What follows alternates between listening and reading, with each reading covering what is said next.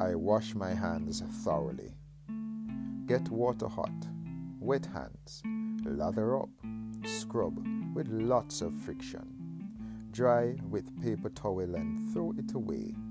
The CDC would be proud. Then an alarm screams aloud as I touch the door handle on the way out.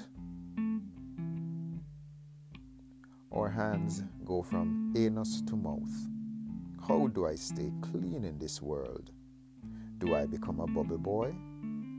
Even with personal hygiene employed, the spiritual sin germ is almost ubiquitous as mortals practice poor spiritual hygiene, fecal oral contamination, or nutrition.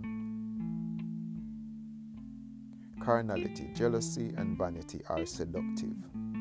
Humility, not attractive. It seems those who get ahead in life are definitely not meek. This world tramples on its weak, and for the orphan refuses to speak. So one man jumped into the slime. The self imposed grief and or crime he experienced in totality. We justly bear our single cross while he bore that for humanity becoming our septic tank.